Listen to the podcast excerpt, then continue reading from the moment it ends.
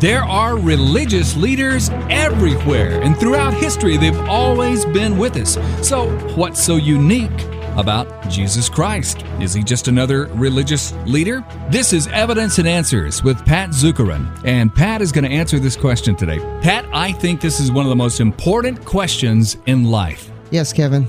Has the God of the universe come to earth in the form of a man? Well, that's what Jesus Christ claimed, and that's what the Old Testament prophesies that the Messiah, the divine Son of God, would come to earth in the form of a man and give his life as a ransom for many so that we may have an eternal relationship with God. Did this indeed really occur, Kevin? Well, we're going to investigate it here in this show. Well, Pat, this is going to be a fascinating program, and it addresses questions that today's world is asking. Are there reasons for faith in Christ? You know, recently a documentary film featured interviews with Christians outside a Billy Graham crusade, and they were asked about the history of their faith, and one after another could not answer key questions about Christian history and the uniqueness of Jesus among other ancient religions. Well, this is not boring stuff. It is crucial information for a strong Christian worldview, and you have the opportunity to get some compelling facts today on Evidence and Answers with Pat Zukeran.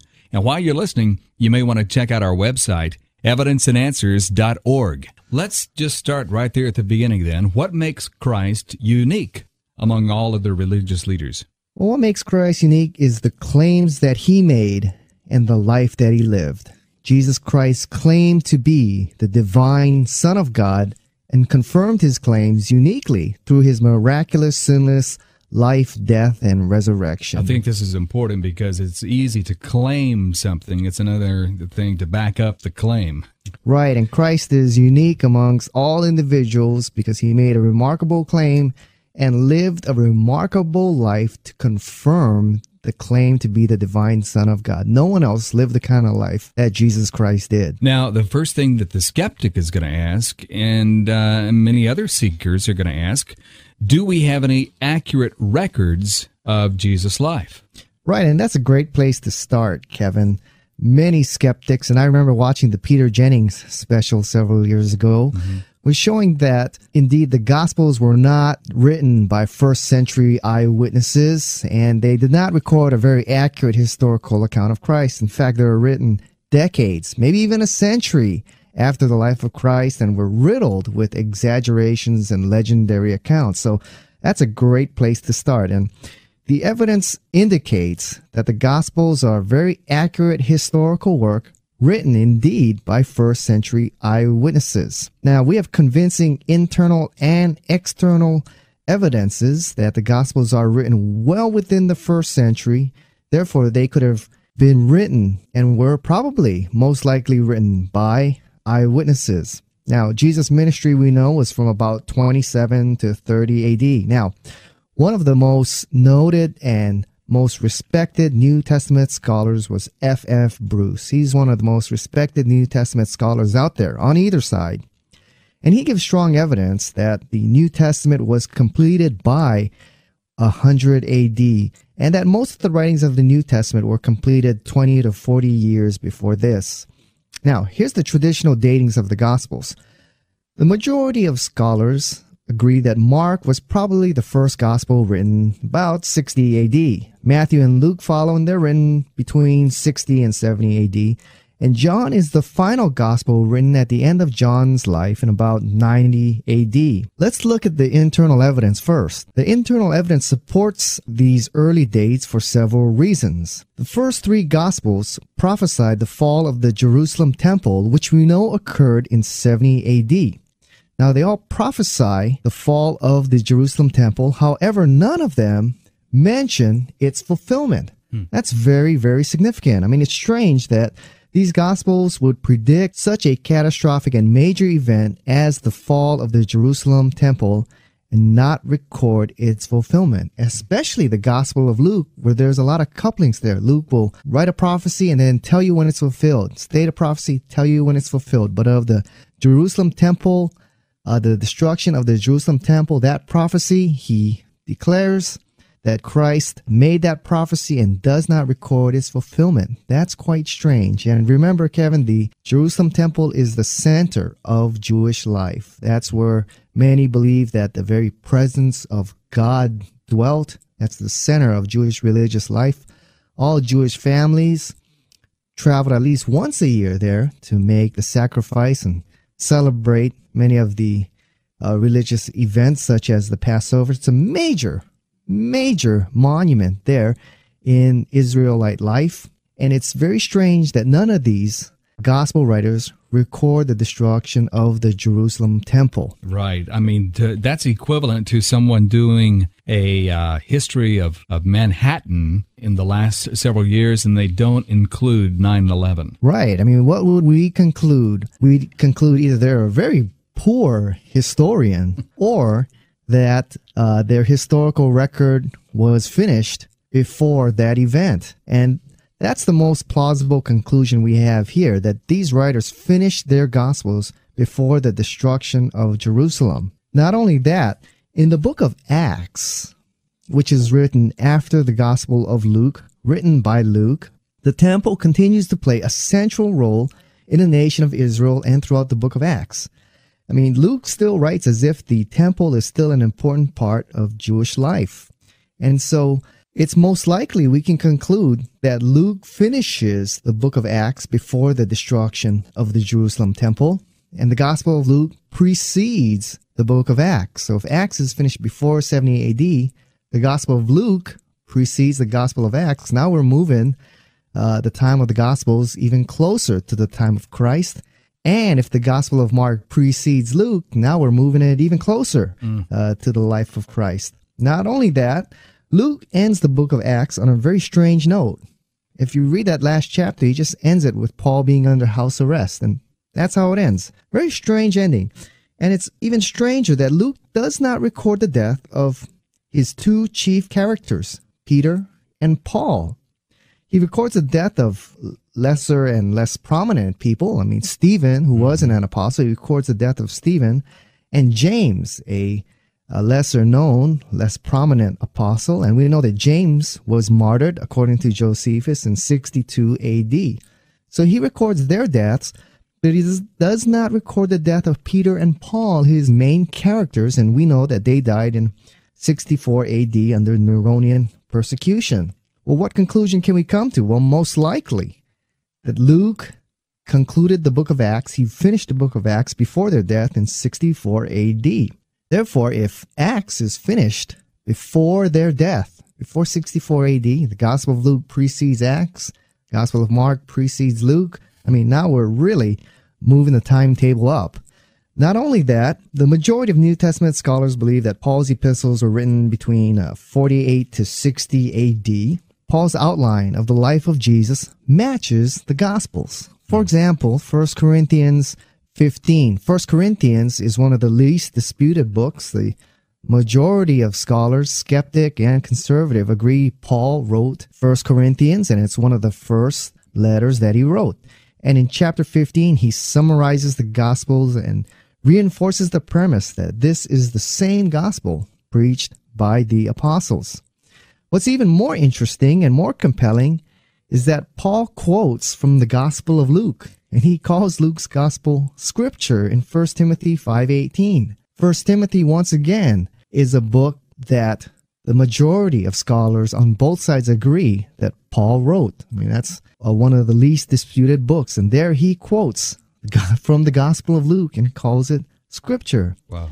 So we see there is pretty good internal evidence that the Gospels are written well within the first century, probably even as early as uh, between 50 and 60 AD, well within the lifetime of the eyewitnesses there. There, so the skeptics would be incorrect in saying it was written uh, well after the lifetime of the eyewitnesses. Yeah, and that's so much earlier than other things that we have from the ancient world. Usually, there's about uh, anywhere from a 500 to a thousand year gap in between the life of a person and the first writings about them. And so the New Testament is documents are so much earlier. You know. Right. And so we've got good internal evidence, and you bring up a good point, Kevin. We've also got strong external evidence. I mean, the documentary evidence for the New Testament surpasses, as you mentioned, Kevin, any work of its time. I mean, we have close to 5,000 ancient manuscripts. Many are dated within a few years uh, of the author's lifetime. And, you know, we could spend uh, the entire hour here going through every document, but I'll just mention three very prominent ones. First one is the Chester Beatty Papyri, which contains most of the New Testament, and scholars have dated this to be written about 250 AD. That's the entire New Testament. And remember, they don't have typewriters or Xerox machines. They got to copy all these by hand. So we can conclude that the New Testament books were done well before 250 AD. Then we have another famous one called the Bodmer Papyri. It contains most of the book of John, and scholars have dated this to have been written about 200 AD. So we can conclude John, the last gospel, was written many years before 200 AD. And finally, we have very famous one called the Rylands Papyri. It's a fragment of the book of John found in Egypt. And scholars have dated this to be about 120 AD. Now we can conclude from this that the Gospel of John was written probably uh, before the end of the first century. Because remember, someone has to copy the book of John, which he wrote up there somewhere in Asia Minor, copy it and copy it, and then somehow it needs to make its way all the way down to Egypt where the Rylands Papyri was discovered. Without a fax machine or internet or. exactly. So, or even a good mail service. I yeah. Mean, it would take a while to travel, so that that makes it early, earlier than uh, than its arrival, right? Yeah, great point. You know, and so we can safely conclude the Gospel of John, the latest of all the Gospels, was written probably within the first century.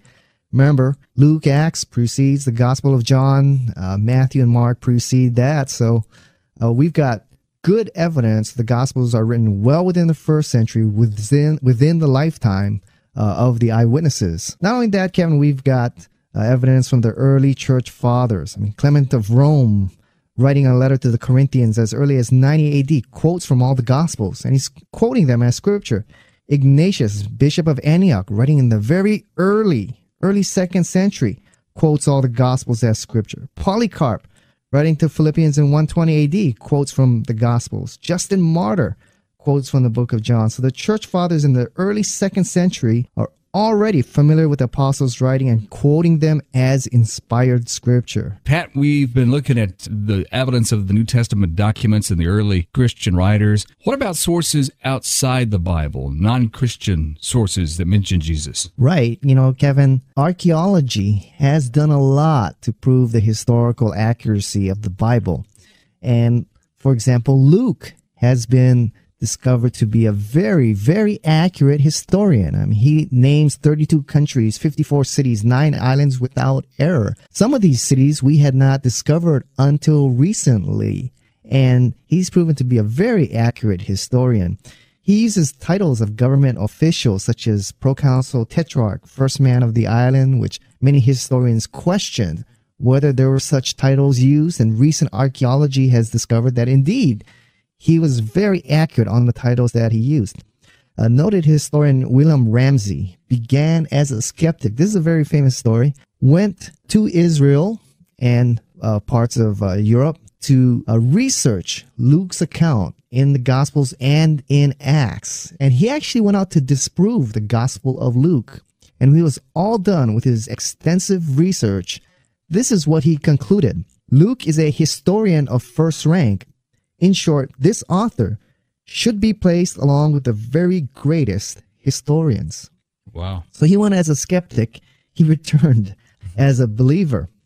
So Luke has shown himself to be a very accurate historian, and we have numerous, numerous archaeological discoveries that confirm the historical accuracy of the Bible. For example, just to name a few, in 1968, we discovered the grave of, I believe it was 20 young men who rebelled against uh, the Roman Empire, and they were crucified, Roman crucifixion style. And guess what? One of those graves, the name of the young man was discovered, Ben Johann Hagagel. And guess what? They found six inch nails driven through his ankles, just as described as how Christ was crucified.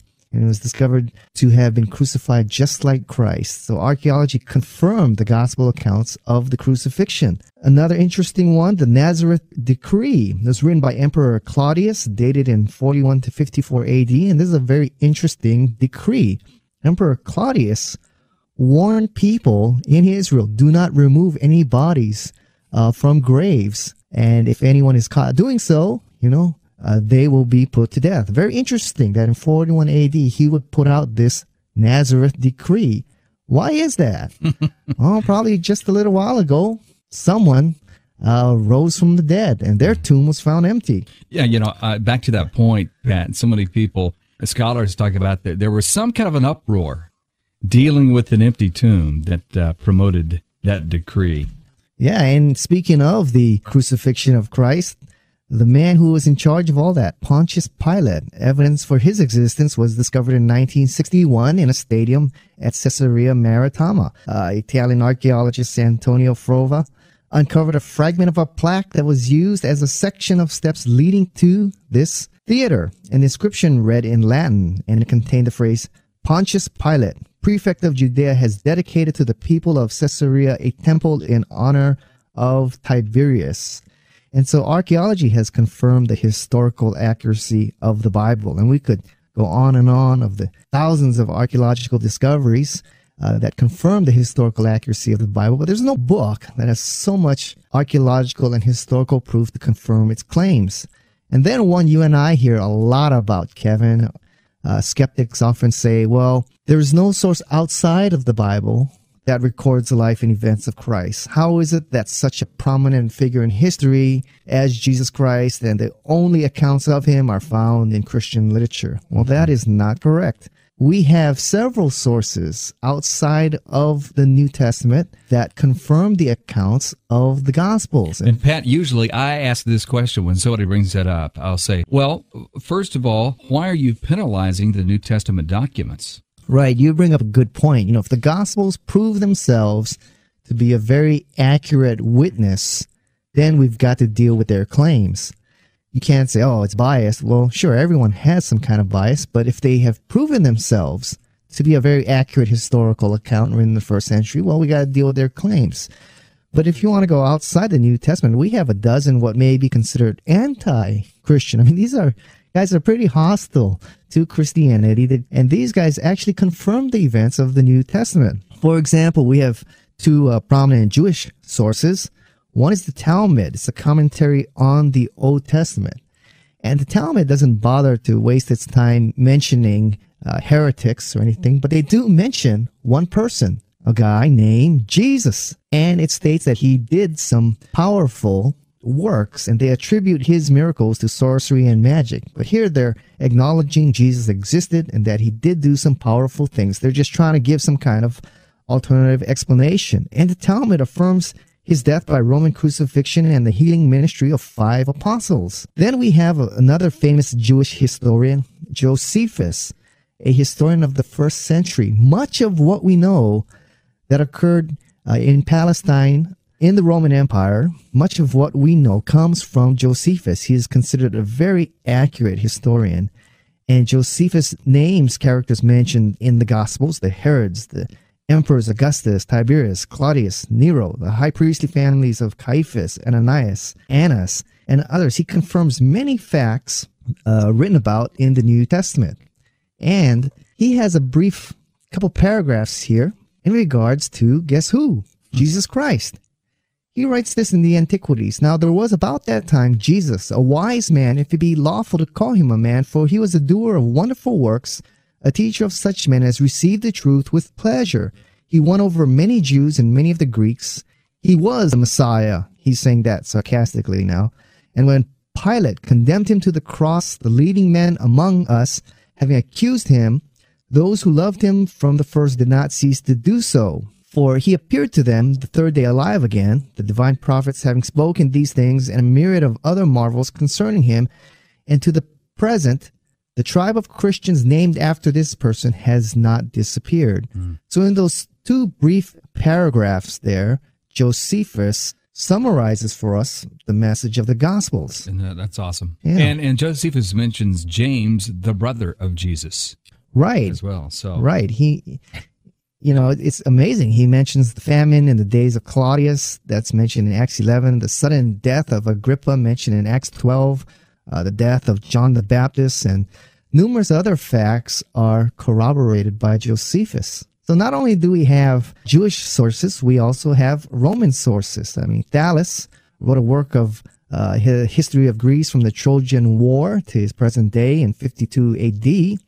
Uh, his work was lost, but is quoted by Julius Africanus. And in his third book of histories, he quotes Thallus as saying that darkness covered the earth during the crucifixion of Jesus. And he attributes that to some kind of eclipse.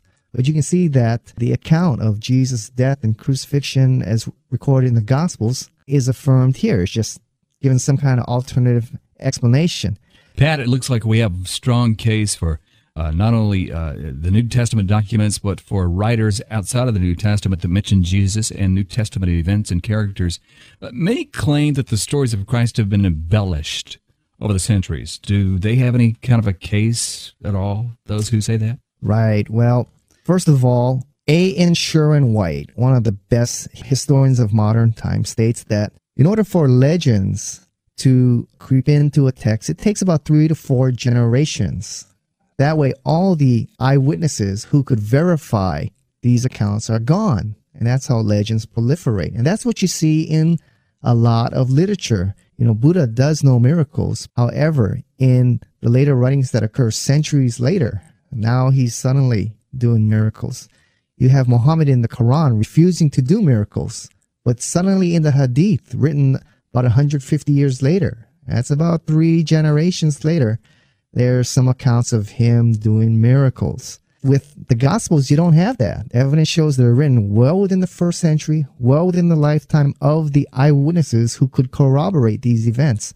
So when the apostles are out there preaching, that there was a man named Christ and he did these miracles, that he did rise from the dead, there are eyewitnesses, both hostile and uh, also believers, who could corroborate these events as to being true or false. There is not that three gener- three to four generation gap there for legends to develop. It's too short of a time frame, and even the non-Christian writers who I write, um, who I just mentioned here, Tacitus, Pliny, Josephus, Thales, they also affirm that Christ did miracles and that the believers worshipped him as God incarnate. So they're confirming that Christ did some powerful works. They just try to give some kind of alternate explanation for them. Wow. We can find out so much about Jesus even apart from the New Testament. If we didn't have the New Testament documents, we would have a whole lot of unique things written about this man, Jesus Christ. Right.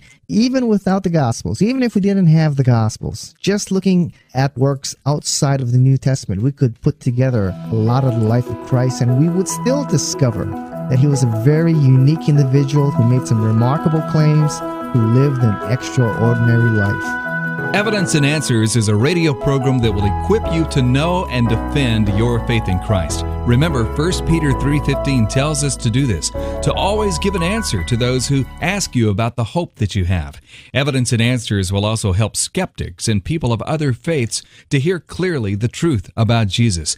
We want to thank you so much for listening to Evidence and Answers with Pat Zukeran on this timely topic and remind you that you can get this entire series at our website, evidenceandanswers.org. That's evidenceandanswers.org. You'll find some of the best resources on presenting and defending your faith in Christ to an increasingly skeptical world at evidenceandanswers.org. World religions, atheism, the cults, the occult, apologetics, scientific and philosophical arguments for the existence of God, creation and evolution, the reliability of the Bible, archaeology and history, and the end times, to name but just a few. There's a new feature on our website called iShows where you can download each individual show for just 250 on our website, evidenceandanswers.org. Just like you download a song on iTunes, these are iShows that you can download each individual show you want. And we got some of the top scholars on there. Evidence and Answers is supported by you, the listener, who appreciates a program that gives good answers to good questions.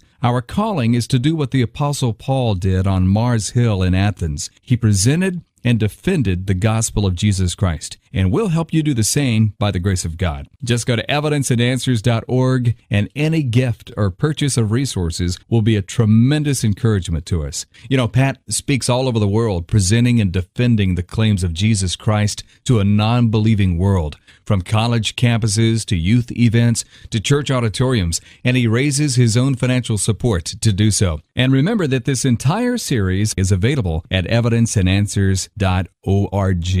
Be sure and spread the word about Evidence and Answers as Pat Zukeran examines some of the most compelling topics in the world. Future shows include Is Mormonism Christian? Why do Jehovah's Witnesses say that Jesus is not God? What about the existence of life on other planets and UFOs? What is the evidence for the existence of God? Is Islam really a religion of peace? And interviews with today's top scholars and philosophers on these topics. This has been Kevin Harris. Thank you so much for listening to Evidence and Answers with Pat Zukeran. God bless and thanks so much for listening. Evidenceandanswers.org.